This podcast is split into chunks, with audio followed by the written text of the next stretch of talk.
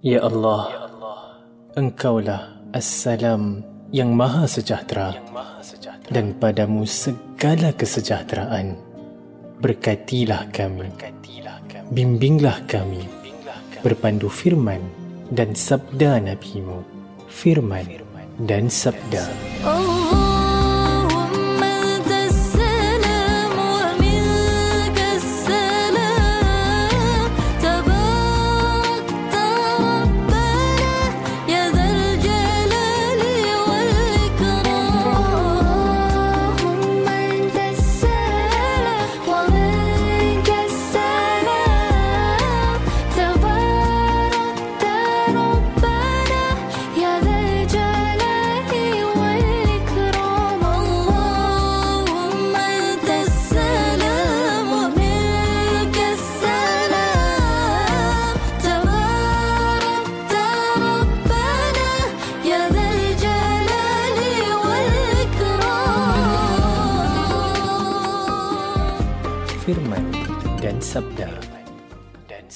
Assalamualaikum warahmatullahi wabarakatuh. Salam sejahtera para pendengar warna yang dikasihi dan dirahmati Allah. Syukur Alhamdulillah. Syukur ke atas segala nikmat yang diberi, nikmat usia, nikmat sehat serta nikmat hidayah dari Allah Subhanahu Wa Taala. Semoga kita semua dipanjangkan usia dalam keadaan sihat agar dapat terus beribadah dan diperluaskan rezeki agar dapat terus berbakti dan beramal insya-Allah. Firman dan sabda dan sabda. Saudara pendengar yang kami muliakan, sebelum kita dengar sketsa, ceramah serta tafsiran seperti biasa, kita nikmati terlebih dahulu bacaan surah Al-Baqarah sambungan dari ayat 257 hingga 259 bersama yang berbahagia Qari Ustaz Muhammad Zulfadli Abdul Razak Al-Hafiz. Firman dan sabda. Firman dan sabda A'udzu billahi minasy syaithanir rajim الله ولي الذين آمنوا يخرجهم من الظلمات إلى النور والذين كفروا أولياؤهم الطاغوت يخرجونهم من النور إلى الظلمات أولئك أصحاب النار هم فيها خالدون. الم تر إلى الذي حاج إبراهيم في ربه ان اتاه الله الملك اذ قال إبراهيم ربي الذي يحيي ويميت قال أنا احيي واميت قال إبراهيم فإن الله يأتي بالشمس من المشرق فأت بها من المغرب فبهت الذي كفر والله لا يهدي القوم الظالمين أو كالذي مر على قريه وهي خاويه على عروشها قال أنا يحيي هذه الله بعد موتها فاماته الله مئه عام ثم بعثه قال كم لبثت؟ قال لبثت يوما أو بعض يوم. قال بل لبثت مئة عام فانظر إلى طعامك وشرابك لم يتسنه. وانظر إلى حمارك ولنجعلك آية للناس.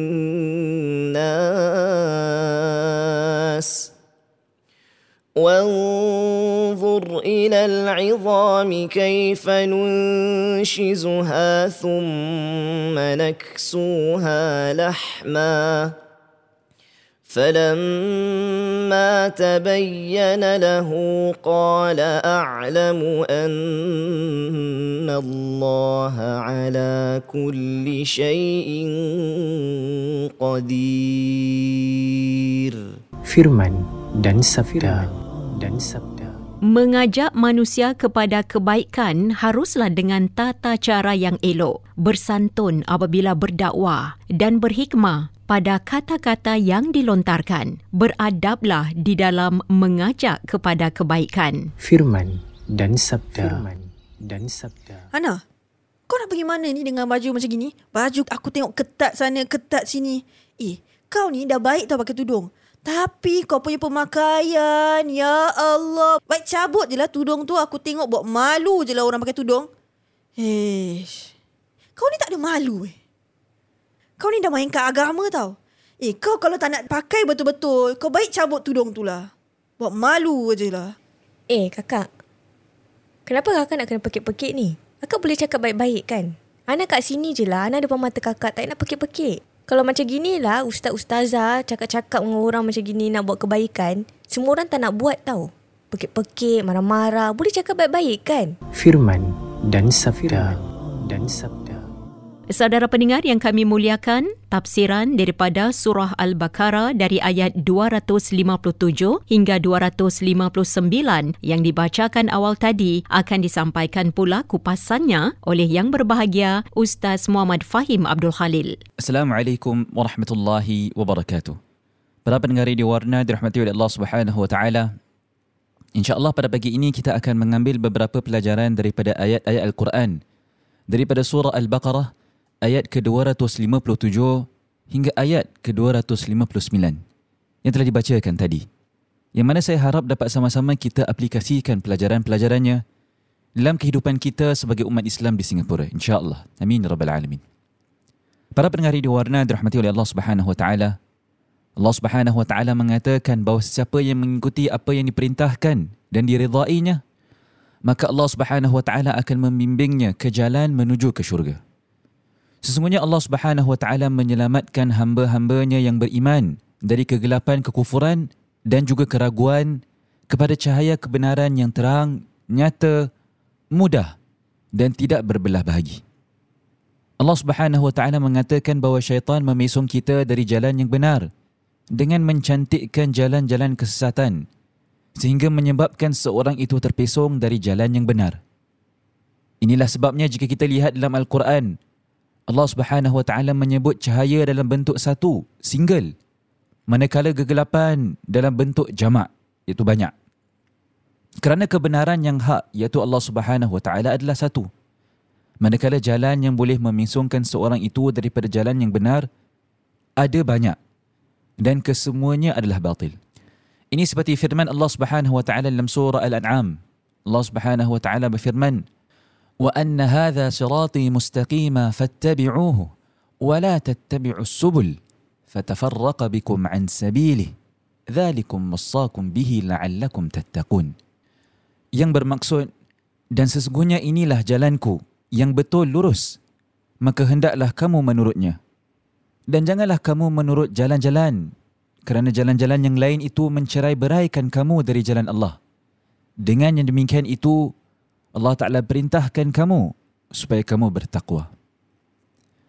Para pendengar di warna dirahmati oleh Allah Subhanahu Wa Ta'ala, di sini dapat kita pelajari bahawa Allah Subhanahu Wa Ta'ala tidak meninggalkan hamba-hambanya yang beriman keseorangan. Allah Subhanahu Wa Ta'ala tidak membiarkan mereka bersendirian dalam ujian mereka. Dan Allah Subhanahu Wa Ta'ala pasti akan menunjukkan mereka jalan keluar. Sebaliknya, orang yang mengambil syaitan sebagai teman maka sesungguhnya mereka telah pilih untuk kembali kepada kegelapan.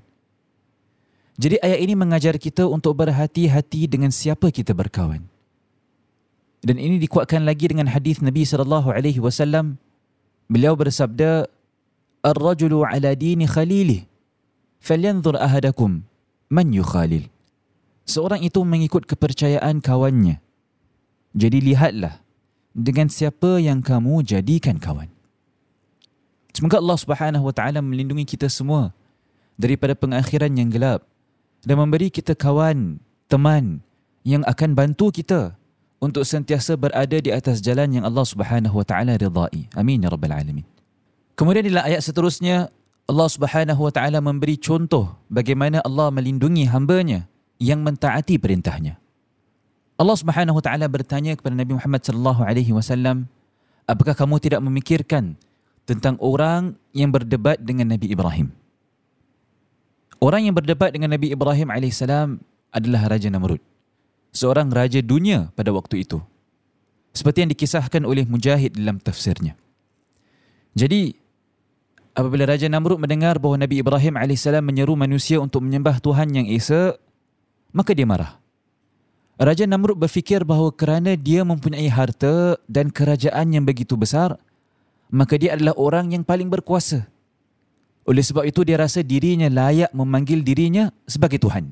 Astaghfirullahaladzim. Para pendengar radio warna dirahmati oleh Allah Subhanahu wa taala.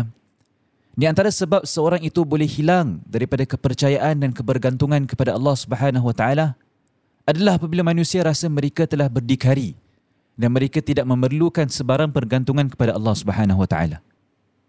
Allah Subhanahu wa taala berfirman dalam surah Al-Alaq, "Kalla innal insana la yatagha." Ingatlah, sesungguhnya manusia tetap melampaui batas. Ar-ra'ahu istaghna dengan sebab dia melihat dirinya sudah cukup apa yang dihajatinya. Jadi ini menunjukkan bahawa apa yang membuat seorang itu sengaja melanggar perintah Allah Subhanahu Wa Taala adalah kerana dia fikir dia dah tak perlukan Allah Subhanahu Wa Taala. Dia rasa, oh, saya dah boleh dapatkan apa yang saya inginkan. Dah tak perlu pada Tuhan. Na'udzubillah. Semoga Allah Subhanahu Wa Taala jauhkan perkara ini daripada kita semua. Amin ya rabbal alamin.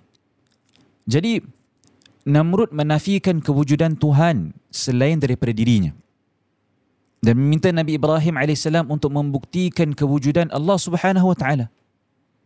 Maka Nabi Ibrahim AS menjawab, Tuhanku menghidupkan dan mematikan. Nabi Ibrahim AS memulakan hujahnya dengan perkara ini, dengan topik ini, kerana untuk membuktikan kewujudan Allah Subhanahu Wa Taala adalah melalui kewujudan makhluk-makhluk ciptaannya yang lain yang wujud daripada tiada kemudian binasa setelah kewujudan mereka. Dan ini secara keseluruhan menunjukkan kewujudan sang pencipta. Allah Subhanahu Wa Taala dapat melakukan apa yang Allah Taala inginkan dan perkara-perkara yang berlaku tidak mungkin berlaku dengan sendirinya tanpa pencipta yang menciptanya. Kemudian Namrud menyangkal jawapan Nabi Ibrahim AS dengan membuktikan bahawa dia juga mampu menghidupkan dan mematikan. Bagaimana? Dia membuktikan melalui dua orang yang patut dihukum mati. Kemudian dia memerintahkan salah seorang daripada dua lelaki tersebut untuk dibunuh. Dan satu lagi dibebaskan. Sebagai membuktikan bahawa dia mempunyai kuasa untuk menghidupkan dan mematikan. Nabi Ibrahim AS tidak berdebat dengan Namrud dan beralih kepada fakta seterusnya. Iaitu Allah Subhanahu Wa Taala menerbitkan matahari dari timur, maka jika Namrud seperti apa yang dia dakwa, maka bangkitkanlah matahari dari barat. Maka daripada jawapan Nabi Ibrahim AS, Namrud terdiam. Tetapi dia tetap enggan menerima dakwah Nabi Ibrahim AS. Para pendengar radio warna dirahmati oleh Allah Subhanahu wa taala. Di sini dapat kita pelajari bahawa Allah Subhanahu wa taala akan sentiasa memberi peluang kepada kita untuk mendapat petunjuk ke jalan yang benar. Tetapi jika kita pilih untuk berkeras dengan pendapat kita sahaja tanpa ingin mendengar pendapat yang lain, maka kita tidak akan dapat pemahaman yang lebih jelas, lebih luas atau mungkin yang benar walaupun kebenarannya nampak jelas. Seperti kisah ini. Allah Subhanahu wa taala dengan mengutus khalilnya Nabi Ibrahim alaihissalam tetapi kerana Namrud menzalimi diri sendiri dengan mengikuti hawa nafsunya dan bisikan syaitan, maka dia telah hilang pemahaman mesej itu dan tertutuplah dari pintu hidayah. Para pendengar radio warna dirahmati Allah Subhanahu wa taala. Daripada ayat ini dapat kita pelajari dua perkara. Yang pertama, kisah para anbiya alaihi wassalam didatangkan oleh Allah Subhanahu wa taala kerana ia mengandungi banyak pengajaran buat diri kita dan kehidupan seharian kita. Di dalam ayat ini sahaja kita belajar bahawa Nabi Ibrahim AS tidak menyerang Namrud secara direct. Nabi Ibrahim AS tidak kata, Eh, kau salah lah Namrud. Eh, kamu ni tak belajar lah Namrud. Atau, eh Namrud, pemahaman kau salah Namrud. Tidak. Nabi Ibrahim tidak melakukan sedemikian. Apa yang Nabi Ibrahim lakukan adalah mula bercakap tentang Allah Subhanahu Wa Taala. Jadi di sini dapat kita pelajari bahawa apabila kita ingin mengajak manusia ke jalan yang benar, mungkin kawan-kawan kita atau keluarga kita atau kita ingin perbetulkan perkara yang salah yang telah mereka lakukan. Maka janganlah kita serang secara langsung kepada individu itu dengan tomohan atau kata-kata yang keras. Kerana itu akan mengakibatkan dia terus kemut mempertahankan diri secara serta-merta. Dan apa-apa nasihat daripada kita walaupun bagus mana sekalipun tidak akan dipeduli oleh mereka. Dan pelajaran yang kedua adalah Apabila kita ingin ajak orang kepada kebaikan, janganlah kita berdebat. Tunjuklah akhlak kita. Cakaplah dengan cara yang terbaik dan jangan menyerang mereka atau pegangan mereka. Berilah soalan-soalan yang membuat mereka berfikir akan kelakuan mereka. Itu lebih berkesan daripada terus menyerang kelakuan mereka dan membuat kesimpulan bahawa mereka itu bersalah. Ingatlah, perdebatan yang mana masing-masing berkeras dengan pendapat masing-masing hanya membuang masa sahaja. Jangan sibukkan diri dengan perdebatan kerana akhirnya yang akan memberi hidayah petunjuk adalah Allah Subhanahu Wa Taala. Tanggungjawab kita adalah untuk menyebarkan mesej dengan cara yang terbaik. Jadi berhati-hatilah dengan perkataan dan cara kita berbual serta tingkah laku kita ketika kita berinteraksi dengan setiap orang. Kemudian di ayat seterusnya adalah contoh kedua bagaimana Allah Subhanahu wa taala melindungi hamba-Nya yang mentaati perintahnya. Dan lelaki yang disebutkan dalam ayat ini adalah Uzair alaihissalam. Seperti yang dikatakan oleh Imam Ibn Jarir dalam tafsirnya. Dan ayat ini mengisahkan di mana Uzair alaihissalam melalui satu perkampungan yang telah hancur musnah. Ayat ini menjelaskan keadaan perkampungan tersebut di mana bangunannya sudah roboh sehingga atap-atap yang jatuh ke tanah sudah tertimbun oleh runtuhan-runtuhan dinding. Dan apabila Uzair AS melalui tempat itu dan melihat keadaannya, dia berdiri sambil merenung apa yang telah berlaku kepada mereka yang pernah mendiami tempat yang bertamadun besar itu. Dan bagaimana Allah Subhanahu Wa Taala mampu menghidupkan manusia yang telah hancur segalanya setelah kematian mereka. Dia berfikir dan tertanya-tanya. Maka para pendengar di warna dirahmati Allah Subhanahu wa taala Uzair alaihissalam berkata sedemikian disebabkan kemusnahan yang dilihatnya dan memikir bagaimana Allah Subhanahu wa taala dapat menghidupkan manusia yang telah hancur dan telah bercampur dengan tanah. Agak mustahil, bukan? Maka Allah Subhanahu wa taala mematikannya selama 100 tahun. Kemudian menghidupkannya kembali. Dan kemudian ditanyakan kepadanya berapa lama dia tidur. Maka Uzair AS menjawab sehari atau setengah hari. Maka Allah Subhanahu wa taala memberitahunya bahawa dia telah tidur selama 100 tahun. Allah Subhanahu wa taala kemudian menyuruhnya lihat kepada tunggangannya yang telah hancur lebur sebagai bukti bahawa Allah Subhanahu Wa Taala telah tidurkannya buat jangka masa yang lama. Tetapi Allah Subhanahu Wa Taala biarkan makanan Uzair alaihissalam tetap dalam keadaan yang baik sebagai bukti kekuasaannya. Dan bukan itu sahaja. Allah Subhanahu Wa Taala kemudian mendatangkan dan mencantumkan setiap tulang-tulang, daging, urat, kulit, tunggangan tersebut di depan mata Uzair AS. Sehingga kan tunggangannya itu kembali berdiri di hadapannya seperti sedia kala. Subhanallah. A'lamu anna Allah ala kulli syai'in qadir. Uzair AS kemudian berkata, sekarang aku mengetahui dengan yakin sesungguhnya Allah Maha Kuasa atas tiap-tiap sesuatu. Para pendengar di warna dirahmati Allah Subhanahu wa taala. Kita lihat lihat ayat ini dan juga ayat sebelum tu. Di dalam ayat sebelum ini Namrud mempersoalkan kewujudan Allah Subhanahu wa taala. Dan Allah Subhanahu wa taala tidak memberi petunjuk kepadanya. Tetapi dalam ayat ini ketika Uzair alaihissalam mempersoalkan tentang hari kebangkitan Allah Subhanahu wa taala menunjukkan kepadanya kebenaran itu. Mengapa? Mengapa Namrud dibiarkan kekal di dalam kejahilannya sedangkan Uzair alaihissalam diberi petunjuk? Para pendengar radio warna dirahmati oleh Allah Subhanahu wa taala.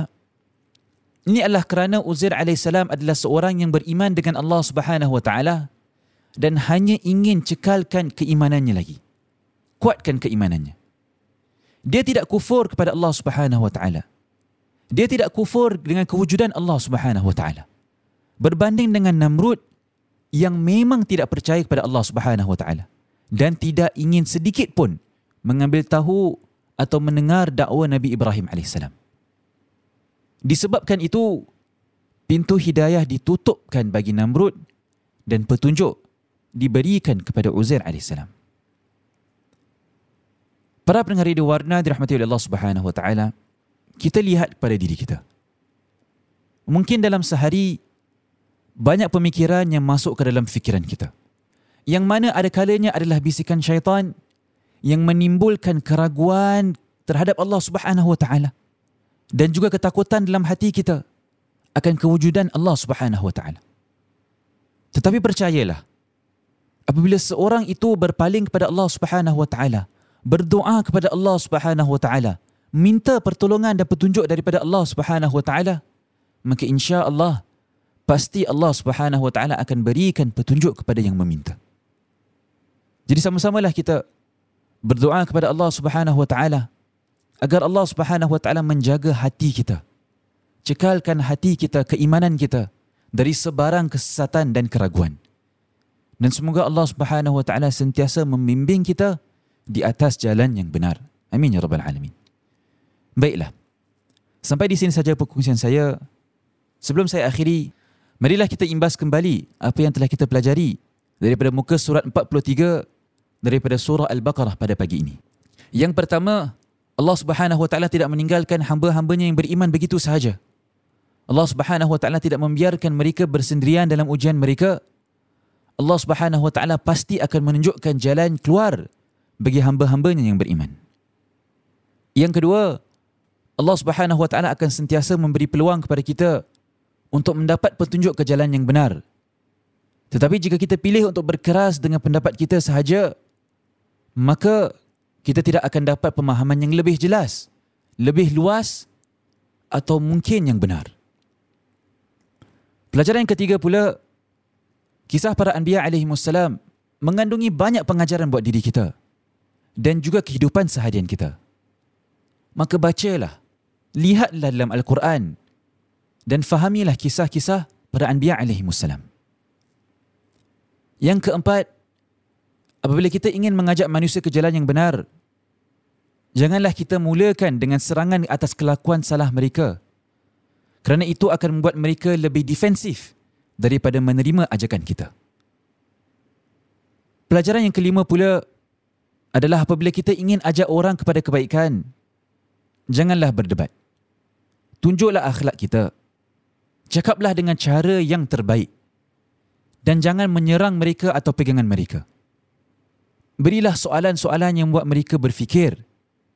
Kerana itu lebih berkesan daripada terus menyerang kelakuan mereka dan membuat kesimpulan bahawa mereka itu berada di atas jalan yang salah. Dan pelajaran yang terakhir, mungkin dalam sehari banyak pemikiran yang masuk ke dalam fikiran kita. Yang mana ada kalanya adalah bisikan syaitan yang menimbulkan keraguan terhadap kewujudan Allah Subhanahu Wa Taala.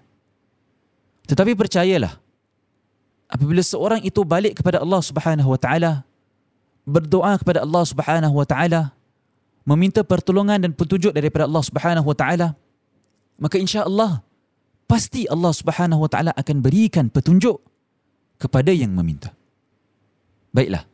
Semoga Allah Subhanahu Wa Taala menerima segala amal kebaikan kita dan memberi yang terbaik buat diri kita di dunia ini dan juga di akhirat nanti. InsyaAllah. Amin ya Rabbal Alamin. Sampai di sini saja perkongsian saya. Semoga kita meraih manfaat daripada apa yang telah disampaikan. Dan semoga Allah Subhanahu Wa Taala memberi kita kekuatan untuk membaca Al-Quran, memahami Al-Quran dan mengamalkan Al-Quran. Sekian. Assalamualaikum warahmatullahi wabarakatuh. Waalaikumsalam warahmatullahi wabarakatuh. Terima kasih yang berbahagia Ustaz Muhammad Fahim Abdul Khalil atas pencerahannya tadi. Saudara pendengar yang dimuliakan, anda boleh mendengar semula rancangan firman dan sabda di Warna setiap hari bila-bila masa dan di mana saja anda berada. Menerusi podcast sama ada di Spotify atau Millicent. Muat turun aplikasi Spotify atau Millicent, pilih podcast dan cari firman dan sabda. Semoga intipati rancangan ini penuh bermanfaat untuk kita semua, insya-Allah.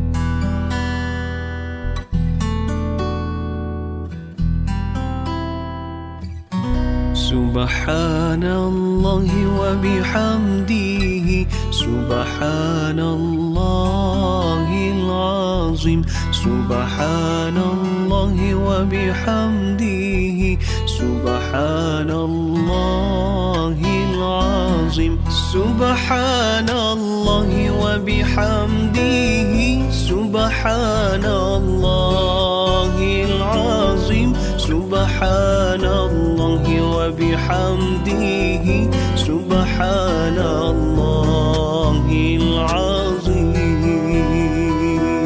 سبحان الله وبحمده سبحان الله العظيم. سبحان الله وبحمده سبحان الله